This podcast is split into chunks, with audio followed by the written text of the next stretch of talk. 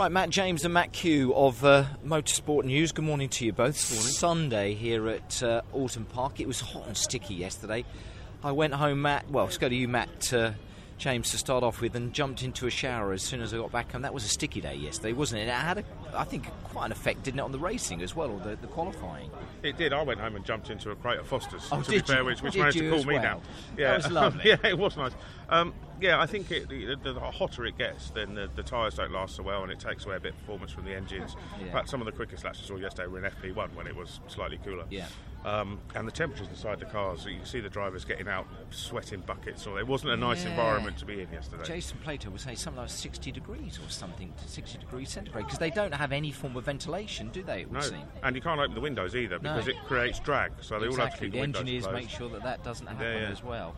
Um, let's talk about qualifying. Colin Turkington, from, from the both of you, and we'll chat as well, Matt Q. Um, that was a surprise, wasn't it? Colin Turkington wasn't the name that I had down at the top of my list before qualifying, with the weight that he had on board and maybe the circuit favouring the front wheel drive cars. But hey ho, he popped in a, a sterling performance on new rubber. It would seem was the big difference. Yeah, Colin said that he benefited a little bit from getting a tow from his teammate Andrew Jordan, but to qualify on pole with 54 k's Yeah. of success ballast really has had everyone turning their heads. They're all talking about it because, it, uh, yes, he's only 0.02 of a second clear of Sam Tordoff, who did a fantastic job in his car, well. but. You have to think that the ballast weight would account for about three tenths, if not more. Mm. So effectively, Colin is, is quite a way ahead of the pack here, and I don't think three tenths is going to be what you'd make out of a tow. So he's obviously got some kind of an advantage. Also, here, of course, the cars have a great um, potential in starting because they're rear-wheel drive cars. Yeah. Um, with Colin in pole position and Andrew in second row, you can easily see it being a BMW 1-2 into the first corner, and then it's going to be hard work for everybody else. Matt Q, the, the the Hondas, old and new, I think were they weren't upset, but they were scratching their heads and a little bit perturbed. I think yesterday. Sam Tordoff, as Matt, the other Matt said, did a sterling job, but I think uh, Dan Cammish and Matt Neal, not frustrated, but they thought that was our pole to have, and especially Dan Cammish. Yeah, I mean, at different points, MJ and I went to to uh, to sort of watch the car's behaviour, and they look really sort of really good through through the high speed right hander.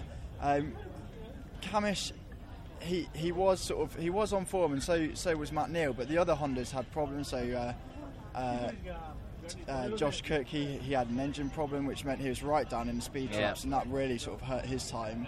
And then with the with the older cars as well, so Sam Tordoff and Rory Butcher, they both set purple. Fir- uh, I think Rory was purple in the first sector, and Tordoff purple in the second sector, sort of in a dying moment to the sec- uh, session, but couldn't really string together that ultimate lap. And so yeah, it, it sort of allowed allowed Colin on to he, well, he did. remained unchallenged. I think he set his fastest lap within the first ten minutes of the session, It and was then never on, headed it? from there. Yeah. It would seem that Dan Cammish, both you went out a little bit later. He tried, but I think he said he was pushing the Honda just a little bit, to, the new Honda, just a little bit too much, and, and that was causing its own problems because of him trying to get more out of it than it actually had. Yeah, well, you're going to do that when you see Colin bank a time like that. You're going to try and get everything out of it to try and match him. I think I'd, also around here, surprisingly, yesterday I heard more talk of traffic than I've heard for a long time. Yeah. A lot of the, the AMD tuning cars, Tordoff and Butcher, I think they were both scuppered by finding cars in their way. Um, so that it's, you know, it, it's such a skill to getting the qualifying lap dead right, getting the car set up right, getting the tyres right, and getting the clear lap. Yeah, and I think really that's difficult. where some of the others got caught out a little And we bit. keep coming to this event at Oulton Park, Matt Q, about the fact that qualifying and Matt, it's so important, isn't it? You know, that's why they were. There's, well, it is every weekend. It's so important, but this circuit's so difficult to overtake. So to to be on those first couple of rows, it would seem it was essential, and that's why I'd like to say that qualifying session yesterday, Matt Q, was so important. Well, I'm ashamed to say it because, uh, but I'm very green into touring cars. So this is my first ever time at Oulton, and what's really staggered is how, how narrow it is, and also the sort of uh, the uh, the amount of crests and stuff in the tarmac that can really sort of, I suppose, hinder overtaking uh, opportunities. Because one, it's narrow, it's congested, but two, if you're coming out of a corner and you know you hit that crest and you're getting, as we saw yesterday, wheel spin in fifth gear when a car goes light, that can really sort of sort of hamper your, your drag out of the corner, and then you're you know if you're not online or haven't got that momentum to get past, then you've got to sort of merge back and retain track position. Yeah, exactly. Um, I think we've all resigned ourselves to the fact that Colin's going to win that first race. Would that be fair, Matt James? Yeah, I think so. And, and another peculiarity of Oulton Park is it's it, one of the hardest circuits on brakes. Now, when you look at the layout, that doesn't necessarily seem obvious. No. There are only two, well, three really big stops: Knickerbrook Lodge and into the hairpin. But there's not enough time on the lap to cool the brakes down. There's no massive long straights. You're, you're sort of using the brakes quite a lot. So the, the front wheel drive cars particularly will get a longer brake pedal towards the end of the race, and that's going to hinder them in terms of overtaking. Yeah. You know, they're not going to be able to make the lunge, the dive at the last minute on the last over those last few laps when the tyres may have gone off. Um, so yeah, that is going to make things difficult as well. the Corolla and Speedworks and uh, their factory just down the road and everything. They were saying it is important to, to have a good weekend at your, let's say, your local circuit. But more importantly, Tom, with that new car and everything, he was happy again. I think with it, its performance or not. Yeah, he, I spoke to him this morning, and he kind of said he couldn't possibly have gone any faster on the lap that he did, and he was slightly disappointed when he saw he was so far away from pole position. It's a learning experience with that car. Speedworks and the new um, Team 2 GB Corolla, they're learning everywhere they go. It still looks extremely lively. He said that you know he was really having to drive the car to get the time out of it that he did, and, in, and there's nothing on the table. So they're looking at how the suspension works, how the shock absorbers work. They're trying to edge towards getting more out of it. But then again, you know, Oulton Park is not the sort of circuit where a car like that would perform well. It, it's not got the dynamics of, of, of some of the longer cars, some Yeah. of the longer wheelbase cars. So this was always going to be a struggle for them. It's another uh, building block in the learning process with that car. Um, well done again to Rory Butcher. Um, we touched on Rory, I think, a little bit earlier in the older Honda finishing P5. Final question to you. Andrew Jordan's there. We touched on him earlier. Second row of the grid, again in the BMW. He's on a real roll. Last two meetings, he's had two wins as well.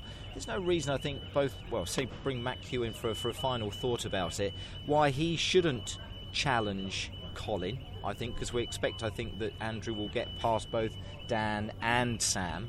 Um, how well do you think Andrew can do this weekend? Because he really does seem to have the bit between his teeth, and he's going to be, I think, that major challenge to Colin at least in that first race. Yeah, for me, that's although it's Andrew Jordan, that was one of his star performances of qualifying because after his knock with Matt Simpson very early on in uh, in practice, he, he missed much of practice too. Sort of, so they didn't have the uh, chance to refine the setup or get as many laps as they like. And then they changed the set- setup Yeah. after FP2, so he was sort of going in completely green in qualifying. To come out with fourth, I think is really impressive. But yeah, it's off the back of. Uh, Thruxton and uh, and Croft, so two two double victories. He is he is a four man in the championship. It's Turkington's relentless points that's kept him kept him top, and I suppose Jordan's still sort of feeling the uh, the setback of Donington, where we you know couldn't score in any of the races after his massive shunt. But yeah, he is a He's certainly driver. picked himself up, isn't he? And he will be a threat this weekend. I, I look at the championship. We're coming up to the halfway point now. Matt has a real, real final question, and we have a bit of a break now. Colin does look a little bit invincible, doesn't he? That's a uh, new BMW. The 3 Series does look very, very good. And Colin, again, he's been a professional ever since obviously he seems to have been in this championship, but he does do it so well. And you think that he's going to take a lot of stopping the position that he holds as we come up to that midterm break. Yeah, I think one of the, the more interesting things about this year is Colin is now the first double pole winner that we've had in the campaign. Two poles. His last pole was something like 2017. You know, he he struggled with qualifying with the BMW with weight, the one series. This one, with weight on, he's qualifying well, and if he mm. starts qualifying well, he's going to finish well. So, you know, for him, I think the job is it is a lot easier this year than it has even been in previous seasons, and we know how good he is. Yeah, no one's going to stop him, you don't think? Is it his fourth championship? I you think, I think it could well be, yeah. And I think Andy Rouse wants to be looking over his shoulder. Yeah, I think so as five, well. Not far away. No, I don't think so as well. Guys, lovely to chat. Let's look forward to today's racing. Thank you very much indeed.